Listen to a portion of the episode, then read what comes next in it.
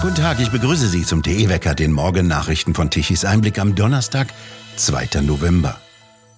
Die Ampelkoalition will jetzt mit weiteren Milliarden an Steuergeldern versuchen, die rasante Steigerung der Strompreise zu dämpfen und zu verhindern, dass die Stromrechnung noch höher ausfällt. Bis zu 5,5 Milliarden Euro sollen jetzt aus dem sogenannten Wirtschaftsstabilisierungsfonds den Netzentgelten zugeschustert werden. Dies hat zumindest die Koalition gestern beschlossen. Eine entsprechende Änderung des Energiewirtschaftsgesetzes soll dann der Bundestag beschließen. Bereits für 2023 hatte der Staat rund 13 Milliarden Euro allein für die sogenannte Stabilisierung der Gebühren ausgegeben. Dadurch würden jetzt die Netzentgelte stabilisiert und dies dämpfe den Strompreis und komme allen Verbrauchern zugute, sagte Regierungssprecher Hebestreit. Er sagte nicht dazu, dass die Ampelkoalition die galoppierenden Kosten den Verbrauchern anderweitig aus der Tasche zieht. Denn immer mehr Milliarden verschlingt die sogenannte Energiewende. Vor allem die Kosten für Strom und den Ausgleich der stark schwankenden Wind- und Sonnenströme steigen rapide an. Nichts hat die Ampelkoalition dazu gesagt, ob die EU diese eigentlich unerlaubten Beihilfen genehmigen werde. Die Ministerpräsidentin von Estland, Kallas, hatte bereits betont, die wettbewerbsverzerrenden lockeren Beihilferegelungen müssten beendet werden. Denn am Ende würden selbst den reichen Ländern die Steuergelder ausgehen, um ihre Unternehmen zu subventionieren. In Dresden forderten gestern demonstrierende Bauern vor dem Sächsischen Landtag den Rücktritt von Sachsens Landwirtschaftsminister Wolfram Günther, Grüne. Aus ganz Sachsen waren Bauern mit ihren Traktoren gekommen, um gegen die verspätete Auszahlung von EU-Geldern an die Landwirte zu protestieren.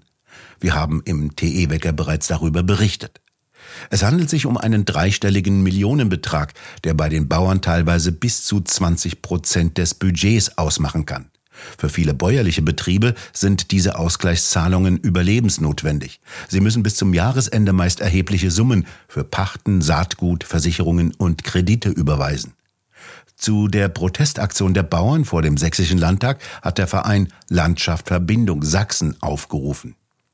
Bei einer Sondersitzung im Landtag gestern versuchte er mit Ausreden zu erklären, warum sein Ministerium mit der selbst aufgebauten Bürokratie überfordert ist.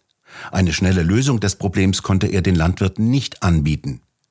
Den protestierenden Bauern vor dem Landtag hat sich Minister Günther gestern nicht gestellt. Das Landwirtschaftsministerium solle sich zuerst um die Landwirtschaft statt um Balkonkraftwerke kümmern, so der Oppositionsführer im Sächsischen Landtag Jörg Urban von der AfD bei seiner Rede vor den protestierenden Bauern in Dresden vor dem Landtag. Ich bin jetzt im Ausschuss gewesen. Die Begründungen, die ich dort gehört habe, haben mich nicht überzeugt. Äh, Brüssel ist schuld, weil alles kompliziert wird. Auch dort muss man natürlich sagen, warum ist es denn kompliziert? Wer macht es denn kompliziert in Brüssel? Es sind ja deutsche Minister, die dort die Hauptrolle spielen und es sind mittlerweile eben auch grüne Minister, die die Landwirtschaftsförderung immer komplizierter machen. Es ist eine Lösung angekündigt worden, die ist noch nicht ganz klar. Es soll irgendwie ein Überbringungsgeld geben. Äh, wie das äh, beihilferechtlich geregelt wird, äh, wie viel Zinsen sie zahlen müssen, damit die EU nicht reingrätscht, ist noch völlig offen. Insofern, ja, wir müssen den Druck aufrecht erhalten, weil wir wissen eben auch nicht, ob es Ende Januar klappt oder Ende Februar klappt. Das wurde zwar jetzt angekündigt, aber immer mit dem Vorbehalt, wir wissen nicht, ob die Programmierer das schaffen. Sie alle wissen, äh, wie streng es gehandhabt wird mit der Antragstellung. Es wurde zum 15. Mai gesagt, jeder Tagverzug äh, ist ein Prozent weniger Fördermittel. Und jetzt kippen Sie das mal um. Wenn Sie jetzt zwei Monate auf Ihr Geld warten müssten und Sie würden genauso rangehen, dann müsste das Ministerium Ihnen 60 Prozent mehr geben. Also die Art und Weise,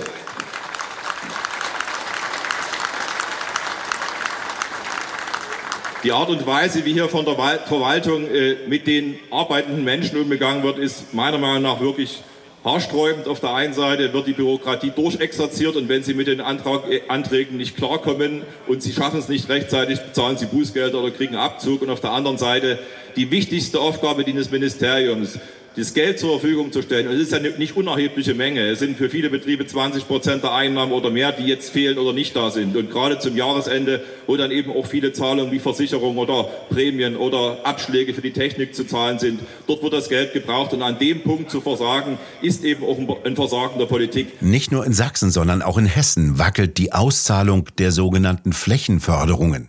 Landwirte haben die Mitteilung des Landes Hessens erhalten, dass aufgrund der umfangreichen durch die ausufernde Agrarpolitik bedingten Änderungen und des engen Zeitrahmens für die verwaltungstechnische Umsetzung es nicht möglich sein werde, die Agrardirektzahlungen noch in diesem Jahr vollumfänglich auszuzahlen.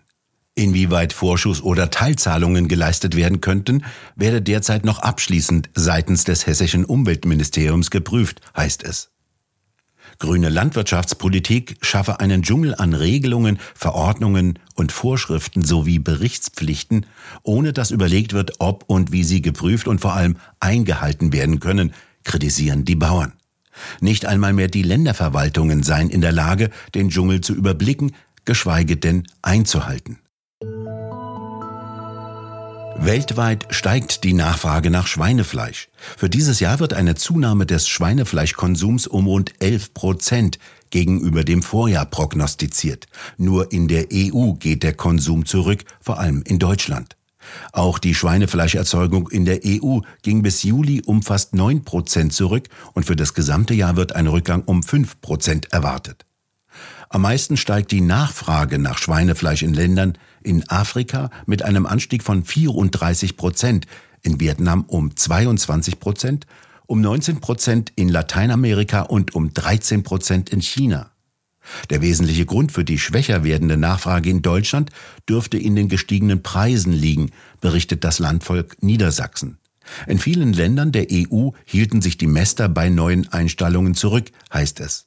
In Spanien würden die Bestände allerdings aufgebaut. Schweinefleisch wird also künftig vermehrt aus dem Ausland und aus Übersee nach Deutschland kommen.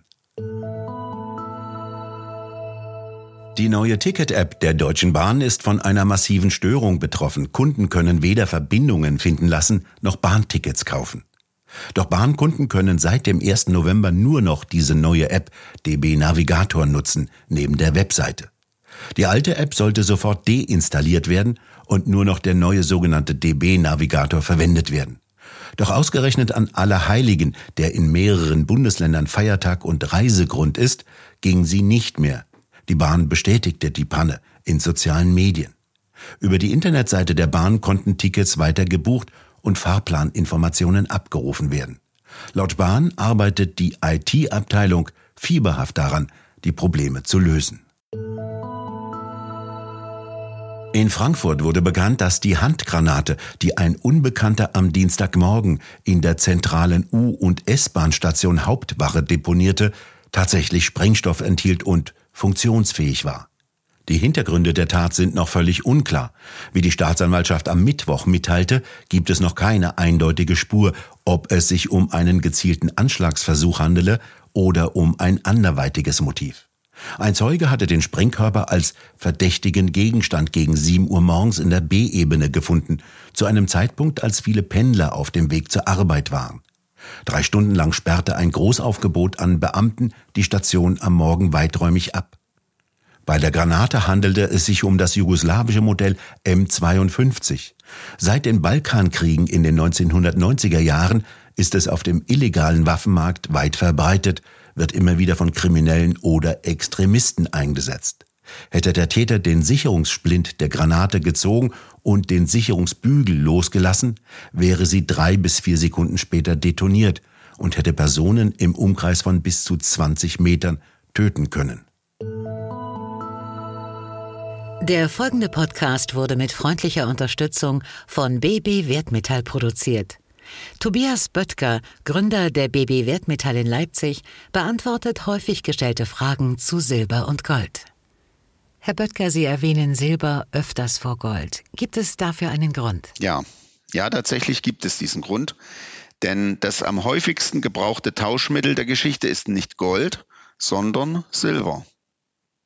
Zwar ist die Sonne, die ja symbolisch für das Gold steht, viel größer als der Mond, aber in Bezug auf die beiden Edelmetalle ist es umgekehrt. Silber kommt in der Erdkruste etwa 17 Mal so häufig wie Gold vor und es wird auch heute noch etwa 10 Mal so viel Silber gefördert wie Gold. Das verwundert daher nicht, dass Menschen seit Jahrtausenden vorrangig Silber als Tauschmittel und Wertspeicher gebrauchen. Und tatsächlich berichtet die Tora von einer Immobilientransaktion des Stammvaters Abraham schon vor etwa 4000 Jahren mit Silber. Daher schätzen wir bei BB Wertmetall auch das Gold, natürlich, und haben Goldprodukte im Angebot. Unsere Devise bezüglich der beiden Metalle lautet sowohl als auch. Dabei aber gern mit Priorität auf Silber. Spannende Fakten rund um die Silber- und Goldprodukte der BB Wertmetall erfahren Sie unter bb-wertmetall.de. Sie telefonieren lieber? Dann erreichen Sie die Edelmetallexperten unter 0341 99 17 dreimal die Null. Ein Sturmtief tobt sich in der vergangenen Nacht und am frühen Morgen vor der Küste Frankreichs und Belgiens mit Orkanstärke aus. Der Luftdruck ist mit 950 Hektopascal rekordverdächtig niedrig. Windgeschwindigkeiten an der französischen Atlantikküste und im Ärmelkanal konnten bis zu 150 Kilometer pro Stunde erreichen. Der französische Wetterdienst hat Warnungen vor 10 Meter hohen Wellen und Überschwemmungen an den Küsten ausgegeben. Bis ins Landesinnere Frankreichs kann der Sturm noch Geschwindigkeiten bis zu 100 Kilometern pro Stunde erreichen. So viel kommt in Deutschland nicht mehr an. Es wird im Westen windig bis stürmisch, weiter im Osten ist nicht mehr sehr viel zu bemerken. Von Westen her zieht eine Front mit Regen und Wind auf. Nach Durchgang der Front kann die Bewölkung wieder auflockern. Im Osten bleibt es tagsüber noch trocken, teilweise kommt sogar die Sonne hervor. Dort kommt die abgeschwächte Front voraussichtlich am Abend oder in der Nacht mit Regenschauern an. Die Temperaturen bewegen sich zwischen 10 Grad im Westen bis 17 Grad im Osten. Und nun zum Energiewendewetterbericht von Tichys Einblick. Deutschland benötigte gestern Mittag um 12 Uhr nach den Daten der Bundesnetzagentur eine elektrische Leistung von 56 Gigawatt. Die Windräder lieferten knapp 19 Gigawatt um 12 Uhr. Die Photovoltaikanlagen kurzzeitig knapp 17 Gigawatt an elektrischer Leistung. Diese Leistung war um 16 Uhr wieder zusammengebrochen. Mit dem aufkommenden Wind am Abend stieg die elektrische Leistung der Windräder um 18 Uhr auf 33 Gigawatt an. Strom, den zu diesem Zeitpunkt allerdings kaum jemand benötigte. Der Preis fiel auf 39 Euro pro Megawattstunde um 21 Uhr ab. Wenigstens liefen noch die konventionellen Kraftwerke und lieferten um 12 Uhr mittags eine elektrische Leistung von 11 Gigawatt ab. Und sie stabilisierten noch die Stromnetze. Das können weder Windräder noch Photovoltaikanlagen. Mit ihnen allein ohne konventionelle Kraftwerke kann kein Stromnetz betrieben werden. Wir bedanken uns fürs Zuhören. Schön wäre es, wenn Sie uns weiterempfehlen. Weitere aktuelle Nachrichten lesen Sie regelmäßig auf der Webseite tichiseinblick.de und wir hören uns morgen wieder, wenn Sie mögen.